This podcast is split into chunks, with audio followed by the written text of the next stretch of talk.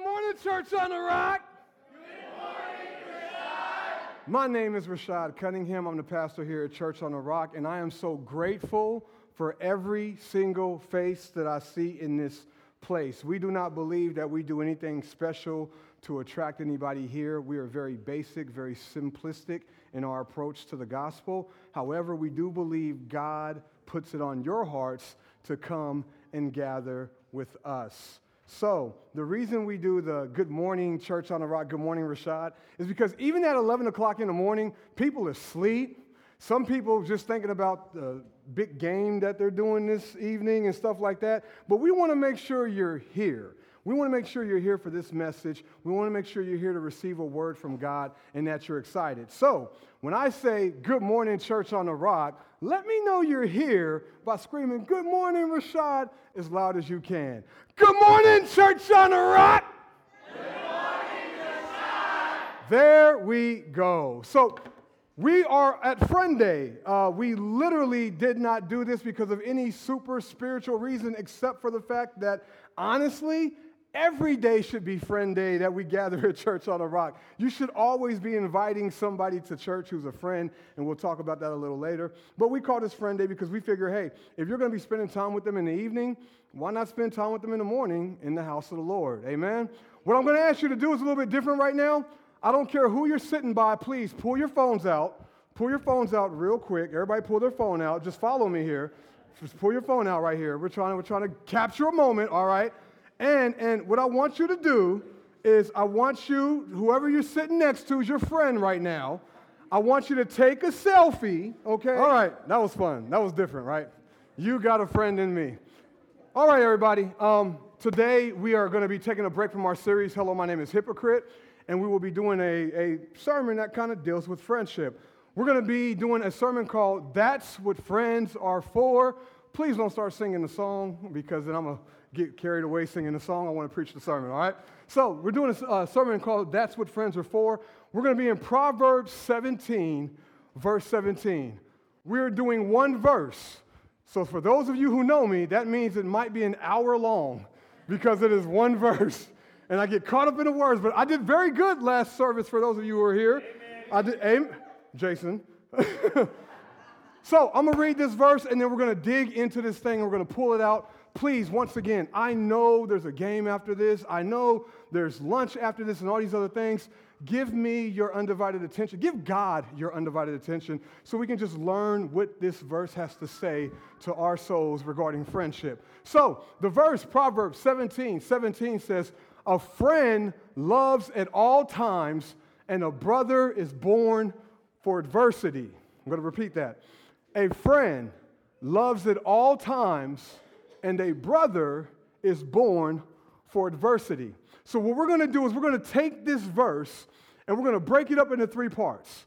We're going to talk about a friend loves, and then a friend loves at all times, and then a brother is born for adversity. We're going to take this one little verse and chop it up into three different parts.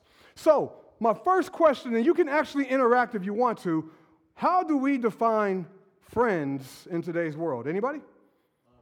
Love. Love. That's a good one. That's the obvious one, David. Okay. Anybody else? Loyalty. Huh? Companionship. I love that. Who said that? That was good. Mama Gail, how you doing? You made it. All right. Amen. Amen. All right. So check this out. Um, is it Facebook friends? Because I got like 4,800 something Facebook friends. Are all those what we define as friends? Uh, right? Is it, is it uh, what we do on Sunday morning? Like, hey, friend. Hey, Larry, how you doing, friend? How you doing? You doing all right? All right. Hey, friend. Hey, Brittany. Hey, friend. How you doing over there? And, that, and then I don't talk to you anymore during the rest of the week and don't know anything about your life or anything. Is that friendship? Yeah, this is what we do, right? We're like, oh, I know him. That's my Facebook friend, right? or we say, oh, I know that person. We go to church together. Oh, is she married? I don't know. Is he, does he got any children? Mm-hmm. We go to church together. That's why we're friends, right? So it's funny because worldly, from a secular standpoint, friends are really just anybody who will smile at us long enough to make it feel like we're cordial, right? But the Bible says a friend loves. So a friend is not superficial, but sacrificial. Think about that. That's my first point. A friend is not superficial, but sacrificial. Just because I show you something on the surface doesn't make me a friend. Just because I tell you a couple good things on a Sunday morning while I'm up here preaching doesn't make me your friend. All of that is superficial. All of that is on the surface. Anybody got friends like that? Anybody got friends like that? Y'all got all these great friends, I guess. All right.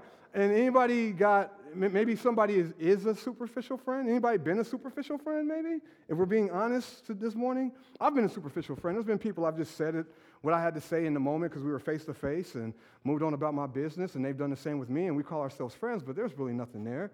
But the Bible says a friend loves and love is sacrifice according to the Bible. Why do we know that? Well, let's, let's, uh, let's go to John 3.16, the good old verse that everybody knows. John 3.16, look at this. For God so what? Say it again. For God so what? The world that he gave his only begotten son. Love is sacrifice. You see this? God so loved the world that he gave his only begotten son. This is the gospel. I love you, so I'm sacrificing my son for you. Why? Because I love you. So when it says a friend loves, a friend should be sacrificial, not superficial. 1 John 3:16 helps us with the same thing. It says, "We know love by this." So believers know love by this. How do we know love? It says that he, Jesus, laid down his life for us, and we ought to lay down our lives for our brethren. This is what friends do. This is what the love of a friend, according to the Bible, is a friend love. So I want you to think about that for a moment, okay? Because a lot of us are like, well, yes, depending on what the person is or does, that's how they're going to get my love. That's how they're going to receive my love. And there's all this, this, these conditions to this love, but that's not godly love. That's not how God loved us. That's not how He calls us to love others. Friendship or the love of a friend is supposed to be sacrificial. So we see in the book of Job one of the greatest, uh, greatest examples of this. So let me give you like a paint a picture real quick of the book of Job. There's this guy named Job. When you see it in the Bible, you will read it J O B, but it's not Job, okay? It's Job, all right? So what happens is this. What happens is this. Job was a millionaire in his time balling, shot calling in his time. Job had it going on. He had 10 children, which, according to then, in the standards of the culture, to have a lot of children, mean you were blessed by God. He had 7,000 sheep. Who has 7,000 sheep, right? He had 7,000 sheep and like 3,000 oxen and like 500 donkeys. And I mean, Job just had it going on. He was blessed. He was a righteous man. He was right by God. And because of a conversation that takes place in heaven between God and the one known as Satan, uh, Satan basically challenges God, challenges Job, and says, Hey, if you take away all that blessing from him, surely he will curse you. Surely he will curse you and not believe in you and give up on you. So God says, Hey, I'll take away the hedge of protection around him. You can do what you want to him, just don't touch him. That was the first time around. So Job loses all 10 of his children. Think about that. All 10 of his children. I've lost one child um, who's been born and I actually lost them, and it was devastating. And that child only lived for 25 hours. He lost all 10 of his grown up children. Think about that, all right? Then he lost all 7,000 sheep, all 3,000 oxen. For you today, that's losing your house, losing your car, losing your means to provide because that's his job. Uh, I mean, all of these things were lost. He lost his servants. And if you think about it, if you got 7,000 sheep, you can't shepherd 7,000 sheep alone, right? I mean, you can barely shepherd 100 sheep alone, right? That was, a, that was a clue for y'all to help me out here. All right? But anyway, anyway, anyway, look, you can't shepherd 7,000 sheep alone, right? You have to have many servants, right? And 3,000 oxen, all these things. You need help with all of that. He lost all his servants too. So what happens is in Job 2, verse 7, we come into this story with that context, and it says, Then Satan went out from the presence of the Lord, and he smote or inflicted Job with sore boils from the sole of his foot to the crown of his head. So on top of losing all this stuff, Job didn't, he didn't say anything to God. He didn't blame God. He didn't say nothing. In fact, he worshiped God, is what it says at the end of chapter one. So Satan goes back into the presence of the Lord and goes, Well, of course he's still worshiping you. That's why they call him the accuser. What would happen if you allowed me to do something to him? So God's like, okay, have your way with him, but you can't take his life. You can't take his life. So Satan comes and he inflicts him with boils. Okay, nasty boils from the sole of his foot to the crown of his head. Go to the next verse. And then it says, and he, being Job, took a potsherd, was like a was like a sharp rock, okay, to scrape himself while he was sitting among the ashes. So he's taking like this, this sharp object to try to scrape these boils off of him. And I want you to understand that when it says sitting among the ashes, that's equivalent to sitting at Ray's trash service. It would have been the, the garbage pile, the garbage dump place of the city. Probably would have had their sewage there too. This is where Job has found himself with boils covered in his body, scraping at him with a rock, sitting in the Ray's trash service of the city that he lives in, and, and, and no children, no servants, no money, no cattle. Everything's been taken from him. Next up, his wife said to him, Do you still hold fast to your integrity? Curse God and die. So now, when you think about it, yes, he's still married, but even his wife has turned his back on him, right? He, essentially, she's alive but I mean, in the midst of this, to have your spouse, your rib, your half come to you and say, Do you still hold fast your integrity? Curse God and die. Like, give it up. Like, quit.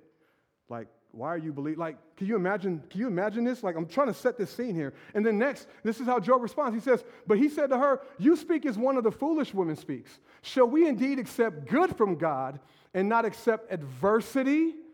And in all of this job, uh, excuse me, I just said job, there we go.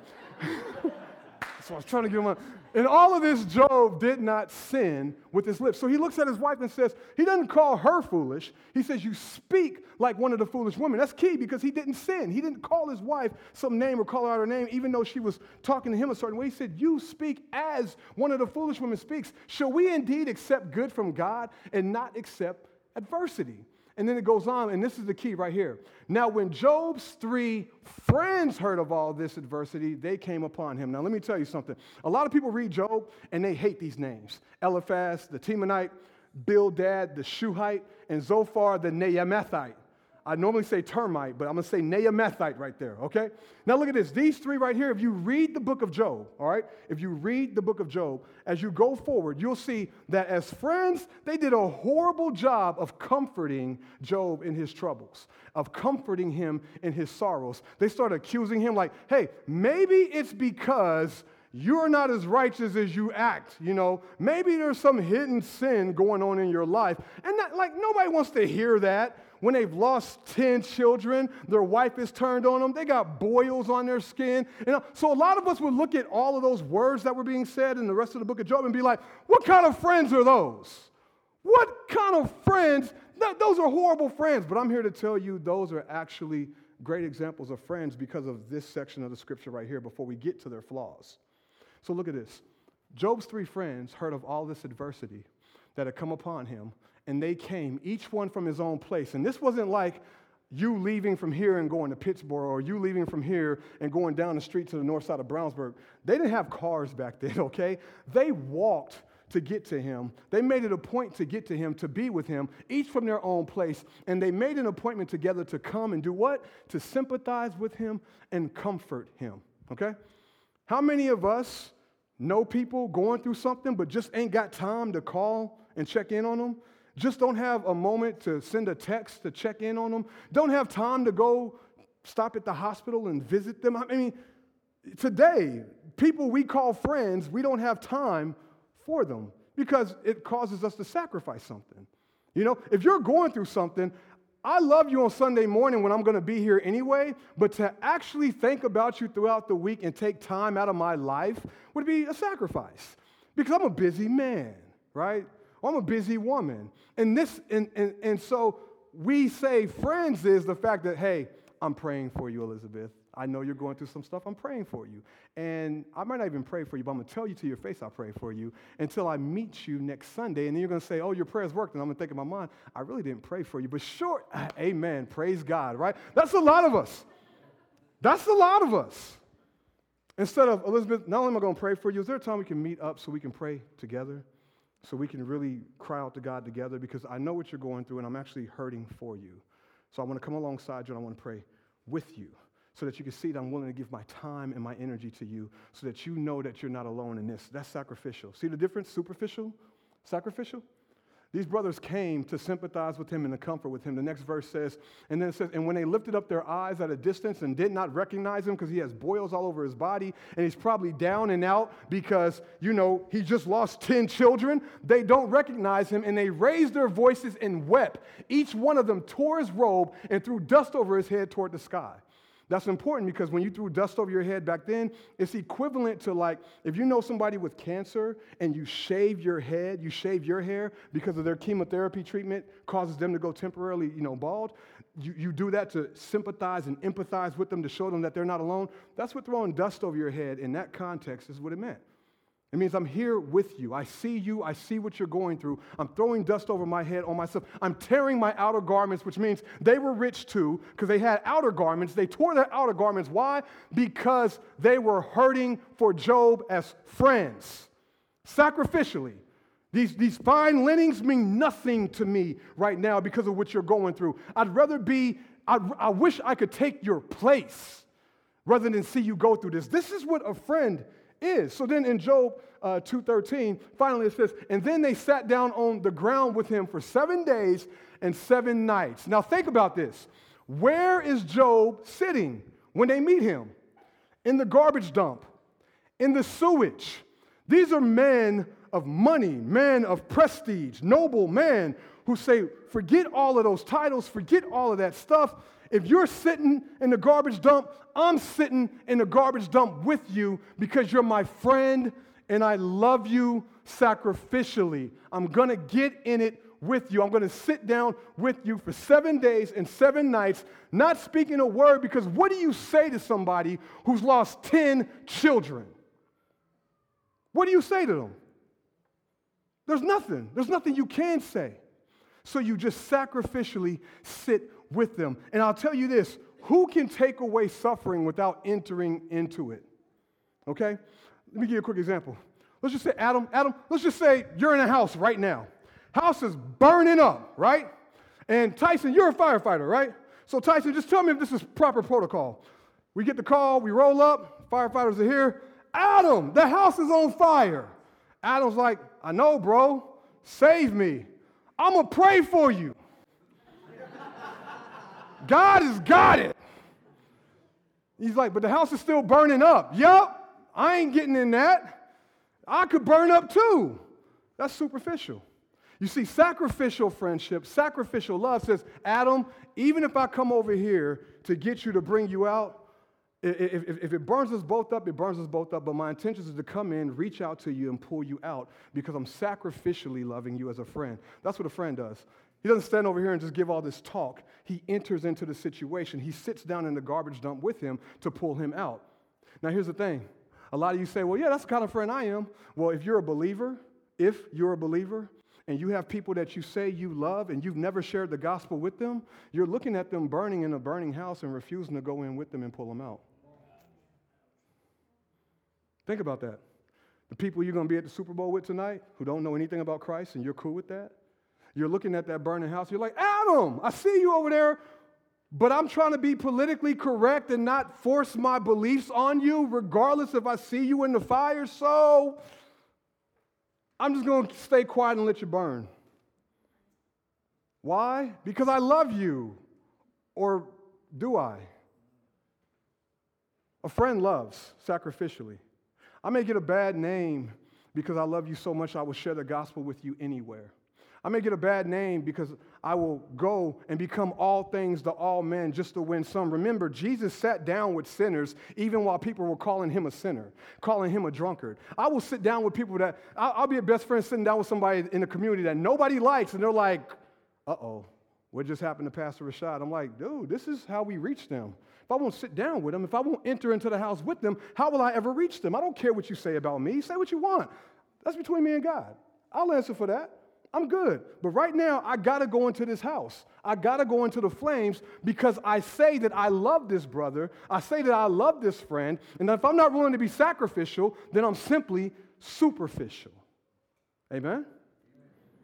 So we go back to the verse, Proverbs 17, 17. So, so we, we got this. A friend is not superficial, a friend is sacrificial. But then look at this. It says a friend, uh, uh, go back, go back, Mm-mm. give me the verse. Stop it. You're cheating. Give me the verse. There you go. All right. She cheated. All right. So look, a friend loves at all times. Do you see that? At all times. Now, we all know some fair weathered friends, right? We say fair weathered friends. Rashad, what does that mean? That means on Sunday morning, when it's 50 degrees outside in my life, I got all kinds of friends. Yo, it's 50 degrees on a Sunday. It feels good out there. I got all kinds of friends, right? But don't nobody want to be my friend Wednesday when it's negative 37 below outside, and if you walk outside, you might die. Don't nobody want to be my friend then. You see what I'm saying? Because they're fair weathered friends. When the weather's good in my life, they want to be around, but when the weather's bad in my life, they don't want nothing to do with me. Right? Anybody got friends like that? Or got friends, or maybe you don't call them friends anymore, right? but here's the thing what about you? What about you? You see, because bad seasons, Storms in your life are not just about those who stick it out with you when you're going through it, but what about you sticking it out with them when they're going through it? How many of you have cut a friend off because they offended you? How many of you have cut a friend off because they stepped on your toes a little bit? Hmm? How many have cut a friend off because they didn't meet your expectations? Maybe they were just having a bad season, and instead of sticking it out and loving them at all times, even in their lowest, you've cut them off. What kind of friend is that? And can you imagine if Jesus loved us in that way? Huh? What if Jesus was like, okay, you believed in me as your Lord and Savior, okay? But as soon as you have a bad season, it's over. How many of us would still be saved? Not me. You see what I'm saying?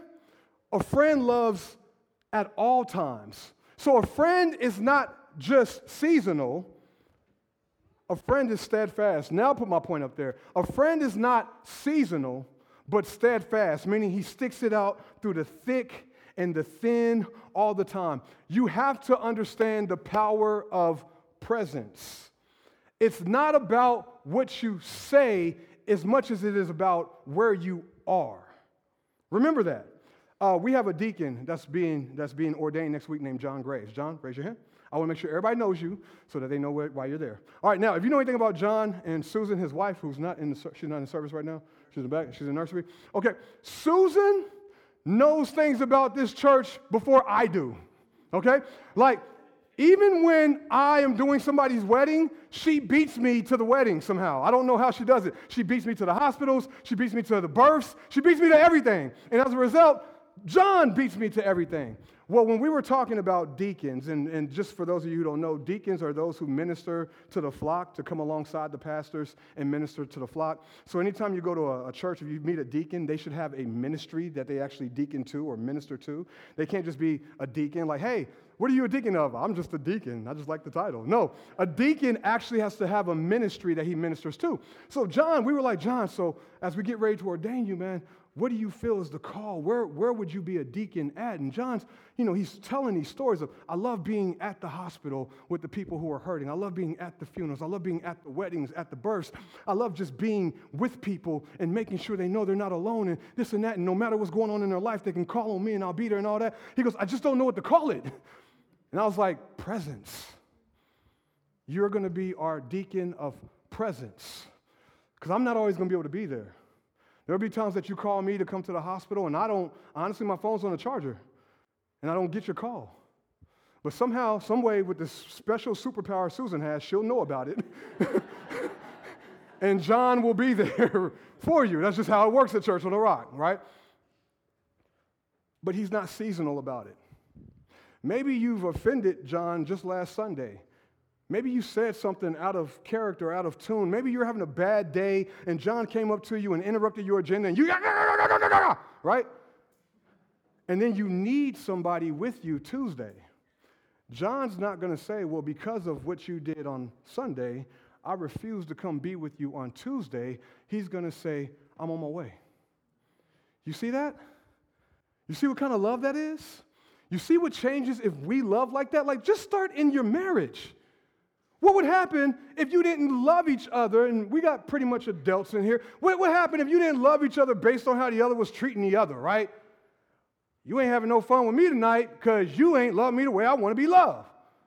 That's not how the kingdom works. But this is how we do it, right? Tit for tat. That's not friendship. That's not love.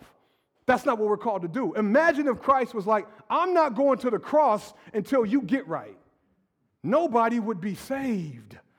Instead, he says, while you're doing me wrong, while your sins are nailing me to the cross, I love you enough to not only be sacrificial, but to be steadfast and stay on here. He went on the cross temporarily.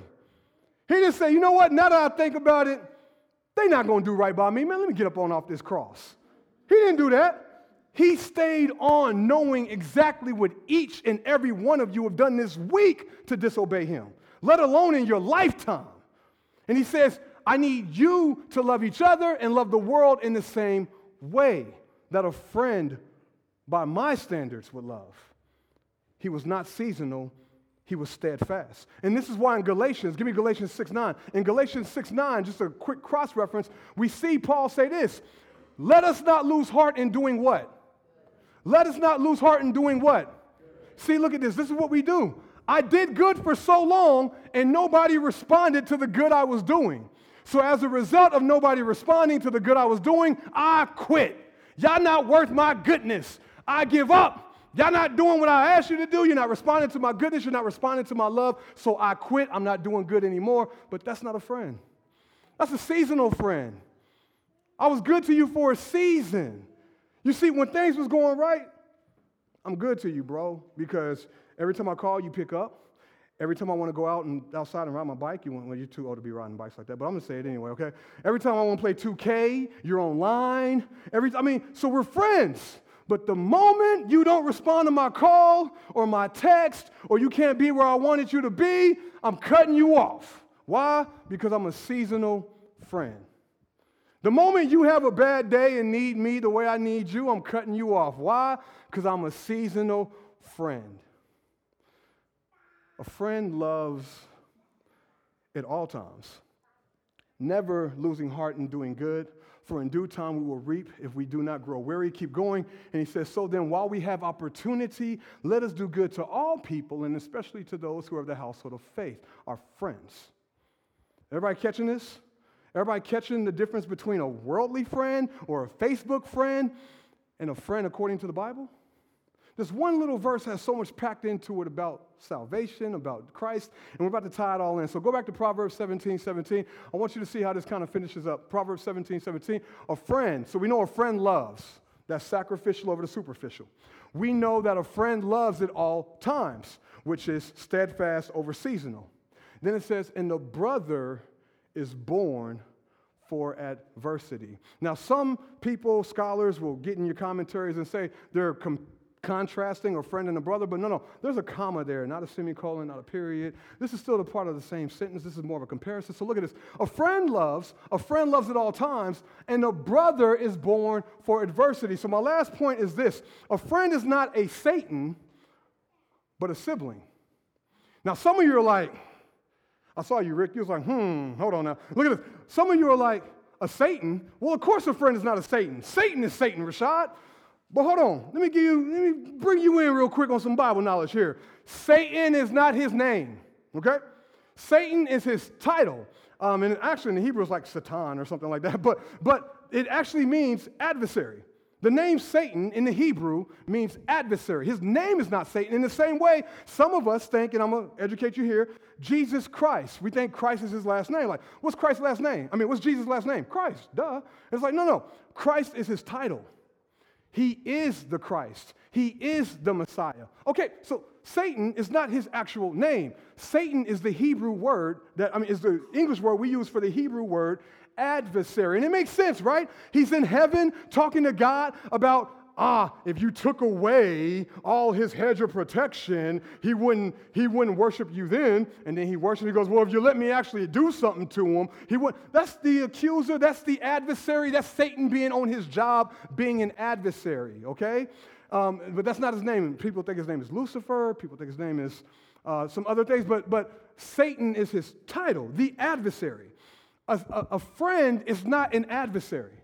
A friend is not a Satan. A friend is a sibling. Why? Because when adversity hits, when your life is in the garbage dump, right? When you are at the lowest of low, a friend, a true friend that loves you sacrificially and loves you at all times, even when you're at the lowest of low, even when maybe because of what you're going through, you're a nasty person to that person, but that person still loves you. Why? Because they're your brother. They're your sister, they're your sibling. Something births out of adversity. When the going gets tough, right? When, when things start crouching down inside, when, when things start crumbling on top of you, this is when you start seeing true friendship, true brotherhood, true siblinghood. And this ain't got nothing to do with DNA. I don't care if we come from the same parents or not, because if you really think about it, the first murder recorded in the Bible was by a blood brother. Okay? Cain killed Abel. First murder recorded in the Bible was two brothers. So that's why Proverbs 18 24 says that there is a friend who is closer than a brother. Think about that. Right here, it says, A man of too many friends comes to ruin. Too many friends can destroy you. Why? Because you're, you're, you're taking this worldly term of friends and like, I got 4,800 Facebook friends. So I got 4,000 plus friends. I'm really loved in the world. And then, and then if I lose my wife or lose my daughter, how many of them 4,800 people going to really do more than just put like, love, prayers? Who's going to actually come sit with me? Who's going to actually come cry with me? Who's going to actually be there when I'm being a nasty person to them for what I've lost? Not 4,000, I'll tell you that right now. Not 4,000. So so a man of too many friends can come to ruin if he puts his dependency on them friends. But look, there's a friend who sticks closer than a brother because he becomes your brother. In that moment, he becomes your actual brother. And think about this. This is what God, this is what Jesus has been doing this entire time. Even in Mark, give me Mark 3. Look at Mark 3 real quick. So Mary um, and, and Jesus' brother, so his mother and his brothers, arrived, they're looking for Jesus. They're, he's been preaching, his ministry's starting to take off, and, and, and people are really getting to the point where, like, there's some drama coming, right? When you start preaching the gospel, when you start teaching the kingdom, you will have opponents, you will have persecution. I don't know who told you that as a Christian you will never go through nothing, that prosperity stuff. I'm not going to tell you that. I'm going to tell you the Bible promise you, promises you persecution. It promises you if they hate you, remember they hated me first, right? So as, as, as he's starting to grow in popularity and things, there's going to be opponents and rivals. And they're standing outside. They sent word to Jesus and they called him. Keep going. It says that a crowd was sitting around him inside this house, and they said to him, Behold, your mother and your brothers are outside looking for you. Look what Jesus says. Answering them, he said, Who are my mother and my brothers? Keep going. He says, Looking about at those who were sitting around him, he said, Behold, my mothers and my brothers. So, so imagine my mama, who I thought she popped in on me last week. She didn't pop in on me this week. But imagine my mama being outside, basically like, man, people been talking about church on the rock, and they didn't heard about you, and they they they gonna come and get you. They they mad about what you preaching. They mad about the gospel. Somebody go in there and tell my son to come out here, come to me. And basically, if I'm reciting Jesus, he looks at you and goes, Behold, my mothers, my brothers, my sisters, it's y'all. It's y'all in here, not afraid of what the world's going to bring, not afraid of what's going on out there. It's you in here. And he goes on, and, and, he, and is there one more verse on there? Yes, and it says, For whoever does the will of God, he is my brother and sister and mother. Do you see this? Do you see this? He's looking around and says, Hey, I am the creator of the universe, all right? Jesus, God Himself in the flesh. And I'm looking at you and saying, if you do the will of God, because you cannot take obedience away from friendship or brotherhood with Christ, but if you do the will of God, you are my brother and my sister and my mother in a sense. Can you fathom that? I don't know about you. Billy Joe, you can help me out with this. When I got to Brownsburg in 1996, I was the only black person. All right? I was the only black, well, not in Brownsburg, but in the school, okay? Maybe in Brownsburg now, I think of, well, my, my parents, never mind. I'm sorry, I'm everywhere. Anyway, my parents are black, believe it or not. All right, all right. so check it out, check it out, check it out, check it out. Billy, you can help me with this because sometimes people don't believe what I'm saying. I'm the only black in that school. I get there in the middle of the semester, so it's really awkward because it's the middle of the semester and I'm switching schools. I get to the lunchroom and nobody will sit with me. Everybody's worried if I sit with the black guy, am I, am I a friend of his? And what are people going to say about me if I sit with him? Nobody wants to be around me. Nobody talks to me in the hallways. Nobody wants anything to do with me for that first week. Has anybody, y'all been to school and walked in and like got the lunch table and nobody wanted to sit with you? Maybe y'all cooler than me. Y'all probably didn't have that problem. All right, anybody ever been at work and it's like the first day of work and then it's time to go to the lunch break and you're just sitting there like, yeah, I don't know nobody in this mug, right? So I'm just gonna sit here by myself and eat my broccoli and my chicken. I'm on a diet, so that's what mine is, right? All right, but you know what it feels like, right? To be alone, to be alone. I wish, I wish I knew Christ back then to know that even in that moment, when I'm the only black kid in the cafeteria, sitting at the table by myself, wondering if anybody will like me, if anybody will come alongside me, if anybody will love me at this school. I wish I knew Christ to know that no matter if nobody ever sat at my table, I am not alone. I wish I knew Christ back then. I wish I knew Christ when I lost my son and I couldn't talk to my wife and she couldn't talk to me and we were struggling on what to believe and what not to believe and I felt so alone. I wish I knew Christ then to know that he will never leave nor forsake me, that he has sacrificially already died for me, that he's already covered this, that even in this bad season, he's still right next to me and that he would call me brother if I would just accept his salvation. I wish I knew Christ when I was sitting in the garbage dump scraping spiritual boils off of myself because of the things that, for me, I'm not Job, self inflicted pain that I put on myself. I wish I knew Christ back then because I don't know about you, but I can't promise you I got three friends who would show up for me. I can't promise you that. I got a lot of good friends, but I don't know three friends who would show up with me at Ray's trash service while I'm scraping boils off myself. I didn't lost anything that I could give them for their time, so their time is voluntary and they're willing to sit for seven days and seven nights with me. I can't promise you I got that. But Jesus is that. You understand what I'm saying? If we just go back through the points and put Jesus there, Jesus is sacrificial. He died for you. And, and here, he's better than me. He's better than me. I might die for a friend, but to die for an enemy, an enemy, I might, I might die for a friend or a family member or a wife or a daughter. But he looks at me, somebody who has spit in his face repeatedly. Somebody who, if I was there, I probably put the crown of thorns on his head. If I was there, I probably nailed him to the cross myself. He looks at me and says, I love you. And I'm willing to die for you. Even as an enemy, he's willing to be my friend. And Jesus, he's steadfast. He's not only sacrificially steadfast, because even after giving my life to Christ, I have fallen short. Any Christians in here fell short this week? Anybody, let's be honest, has any Christians fell short this week? And Jesus promises you that he has not stopped loving you. Can you imagine that? And remember what sin is. Remember what sin is. Sin is the most despicable thing you could do to Jesus. Remember this sin is what put Jesus on the cross. So when we disobey him in this last week, we have continued to show why he had to die on the cross for our souls. And he says, and I love you. I love you. How? How do you love me? How do you love me when I willingly chose to sin against you even after knowing you died for me? I'm not ignorant. I'm not ignorant to my sins. I chose to sin this week.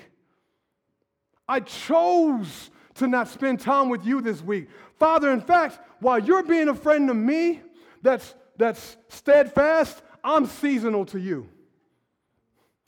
Think about that. How many days did you spend, how many, how many mornings and nights did you spend with God this week?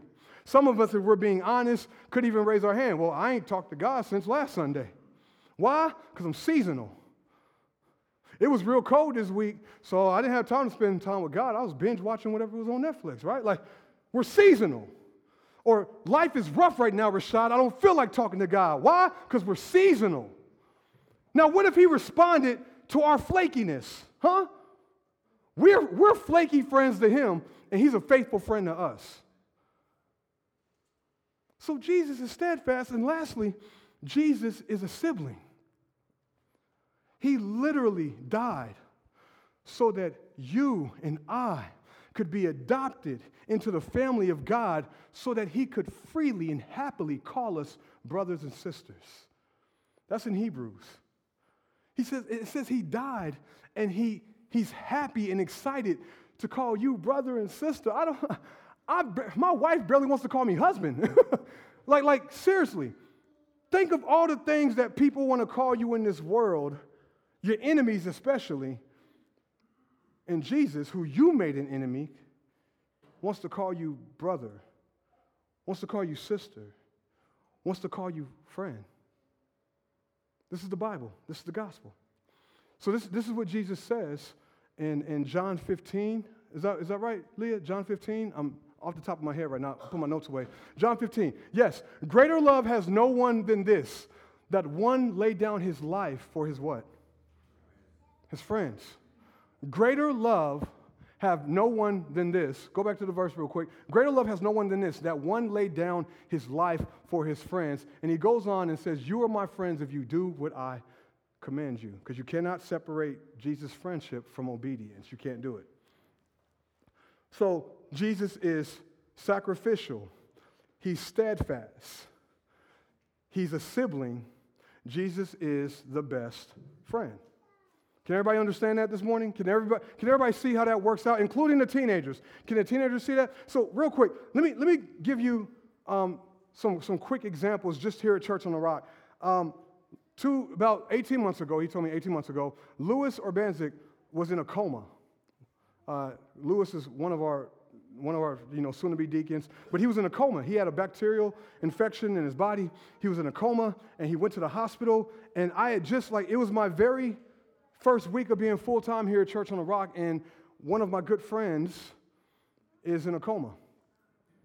Um, me and Josh Allen drive down to the hospital, um, and we spend the night like for a week straight. For like a week straight, we just spend the night. And there's nothing we can say. What do you say to Amanda, his wife, when your husband is in a coma fighting for his life and we're not sure if he's going to come out? There's nothing we can say. We just wanted to be there. Why? Because we're your friends. That's it. Um, Dave, since you're here, Dave Matthews over there. Raise your hand real quick for me. Boom, that's my brother right there. So Dave was going through difficult time in life and all that good stuff, and me and him had actually had a good, like, theological debate, and we got kind of heated and blah blah blah. And even at the end of that, he needed a ride to the airport, and because I love that brother, I said I'm gonna take you. He even said, "Why are you taking me to the airport?" I said, "Because I love you." Remember that? Remember that conversation? And we drove to the airport, regardless of our heated conversation about a day earlier as friends. And every, time, when, every time he walks through those doors, I hug him. He passed me on the back way too hard. but but it's way, I'm like, oh, Dave, I told you about that. But he's my, he's, he's my friend. And this is what happens. This is what adversity does. Many of you in this room right now have had some type of adversity. And remember, it doesn't have to be Job adversity. You don't have to lose 10 children and everything you got to call it adversity. It could be marriage problems, it could be financial problems. It could just be you feel lonely and isolated right now. And when I get to come alongside you and be with you in those moments, guess what? That adversity births a sibling. So when I tell you I love you, when I say sis, and I hit you yesterday on a text and was laughing about your comment on Facebook and all that. And we were laughing. I said, Thank you, sis. And when I call you sis, I don't call you sis because it's the superficial thing to do on a Sunday morning. I call you sis because I love you, Amanda. You know that. You know that. Don't call me pastor, it makes me weird. she already, she, she like side. She don't call me pastor, but she's putting that on for y'all. Superficial. Now, no, I'm just playing. She calls me pastor a lot. But no, no, no. Seriously, look around this room. And what you'll find, and if you can't find it, there's a problem, but look around this room and you should be able to identify some people who you've cried with. Identify some people who you've been broken with, who you've sat in the garbage dump with while they were at the lowest of the low. And if you can't find that person, we got a problem. We got a major problem because I teach siblinghood here. I teach church family. We don't call ourselves a congregation. At Church on the Rock, we do not use congregation. We say family. We say sis. We say brother June. I call you Mama June. I call Lucy Mama Lucy. We, we don't use that language here that's anything else but family. Why? Because we've been through adversity together. We've been through adversity together. We've hurt together. We've been broke together. So you should be able to identify that in each other. And if you're not, there's a problem. There's a problem. And it's either a problem that we're doing, or more than likely, a problem that is you.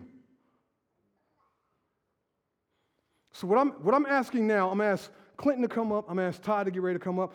As, I, as I'm closing this out, this is what I want you to take from this.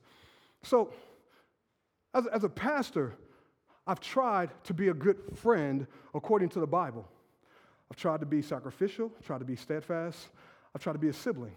Let me tell you something. I fail often, more often than not. Jason hates me because I don't pick up the phone. Often. Normally it's because it's his number, but that's just another story. I don't always pick up the, the, the phone every time somebody calls. I'll admit it.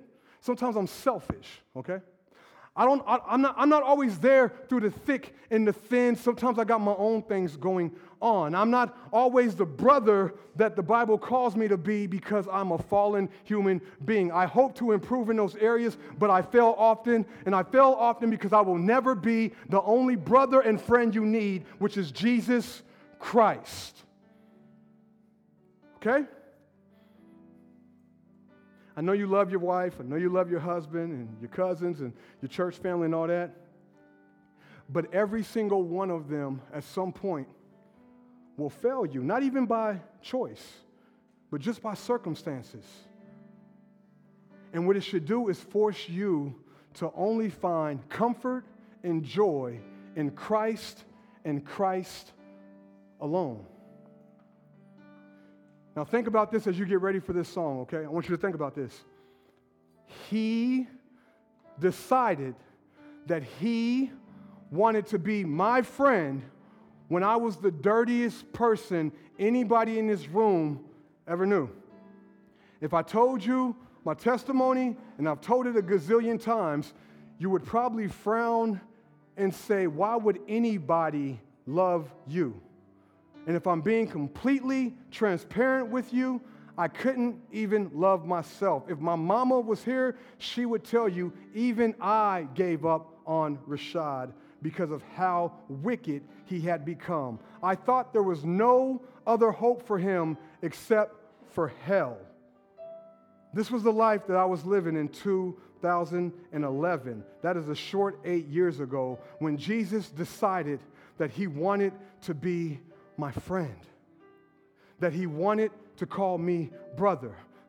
And even to this day, I continuously remember saying out loud to my pastor, There's no way that man, that God, could ever be gracious and loving and merciful to someone as dirty, as filthy, as in the garbage dump as me. But Jesus spoke to me through his word and said, if you receive the free gift of salvation, all that dirt, all that filth, I will make you clean. I will make you clean. God will no longer see your filth, He will no longer see your dirt, and He will only see my blood. That long before you were born, I died for you. Talk about not being seasonal. Before time existed, I made the decision to die for you. Says, before the foundations of the earth, Christ made the determination to die for you so that he could call you friend, so that he could call you brother, so that you could call him Lord, so that you could call him Savior, and so that you could call God Father. I don't necessarily want you to stand up. If you feel led to stand up, you stand up. But this is a song that Tyler's about to sing that I want you to just hear God talk to you. Because maybe, maybe you're in my situation. Maybe this week you have felt in the garbage dump. Maybe there's something going on in your life that has you feeling lower than low. Maybe you've lost somebody and nobody's been there. Maybe you've lost your marriage and nobody's been there. Maybe you've lost a child. Maybe you maybe your finances have jacked up. Maybe your relationships are, maybe you go to church on the rock and you feel like nobody cares about you. Maybe you feel invisible this morning. Maybe you feel too dirty to be loved this morning. Maybe you feel too broken to be loved this morning. And Jesus looks at you and says, You are clean if you just believe in me. You are not alone if you just believe in me. Give your life over to me. So please, just listen to the words. And if you feel led, stand up and sing with us or just let the words minister to your soul. Amen? Amen. I see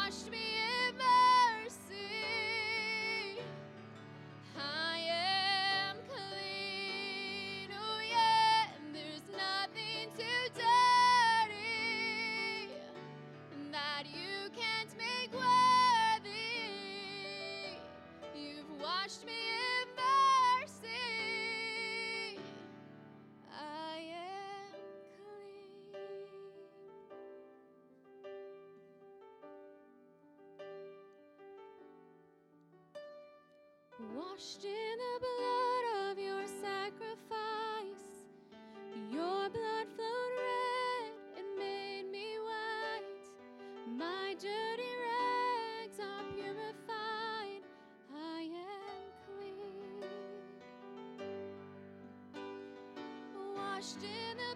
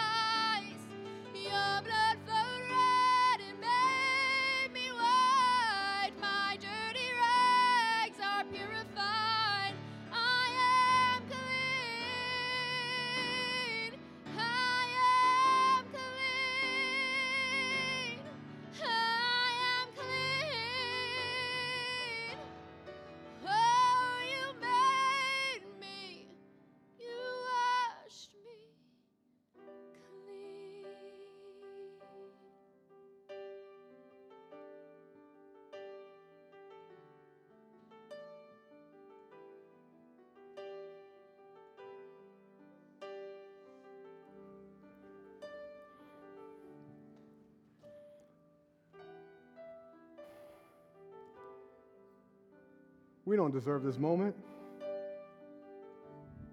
We don't deserve this moment. I hope you can feel the weight of what Jesus is, is calling out to you, okay? I know we fail each other. I know people are hard. I know relationships are hard. But if you think about the way Jesus has loved you, how can you not love others with that same type of love?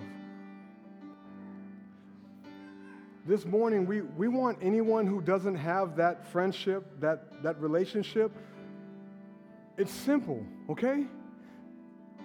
There's not a whole bunch of stuff that you have to do except for receive Christ as Lord and Savior. Make a commitment in your life to believe in Him as everything you need to be clean. It starts with recognizing in humility that you are not clean. Any of us can look at ourselves from the time of being little kids and know that we're selfish and we're prideful and we're mean and we're greedy and we're such, we're such like animalistic people in so many ways, chasing after our own desires, wanting to do everything for ourselves. And we, we if we're honest, we are not clean. And yet the words of the song says, He washed me, He cleansed me, He died for me. His blood covers me, which tells you, the non believer, or even the believer, you didn't do anything. He did it for you because He loves you, because He's a friend, because He's a brother. So if that's you this morning, if, if that's you who want that relationship, if you never want to feel alone, never want to feel forsaken, never want to feel isolated in your life for the remainder of your time here on earth and then for eternity and beyond, give your life to Jesus this morning. It's not about coming down here and saying some special prayer. It's not about talking to me. It's not about having all hands. It's, it's about you right where you're at right now, surrendering to Christ as Lord and Savior and receiving the simple gospel that says He died for you. As I get ready to pray us out, I want to remind you we have two souls being baptized this morning. One made the decision about a week ago. The other made the decision on the way to church this morning. That simple. And as a result of their decisions, both are clean.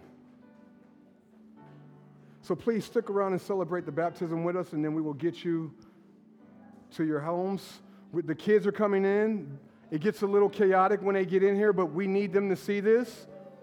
And if I could have the men who are going to help me move the baptismal to the front, we will transition into our baptism service. I will pray after the baptism. Bryce and Bronson, make your way this way, buddy. This podcast is a ministry of Church on the Rock in Brownsburg, Indiana. We hope that it has challenged you to grow deeper in your walk with Christ. If you would like any information about our church, please visit our website, www.churchontherockbb.com.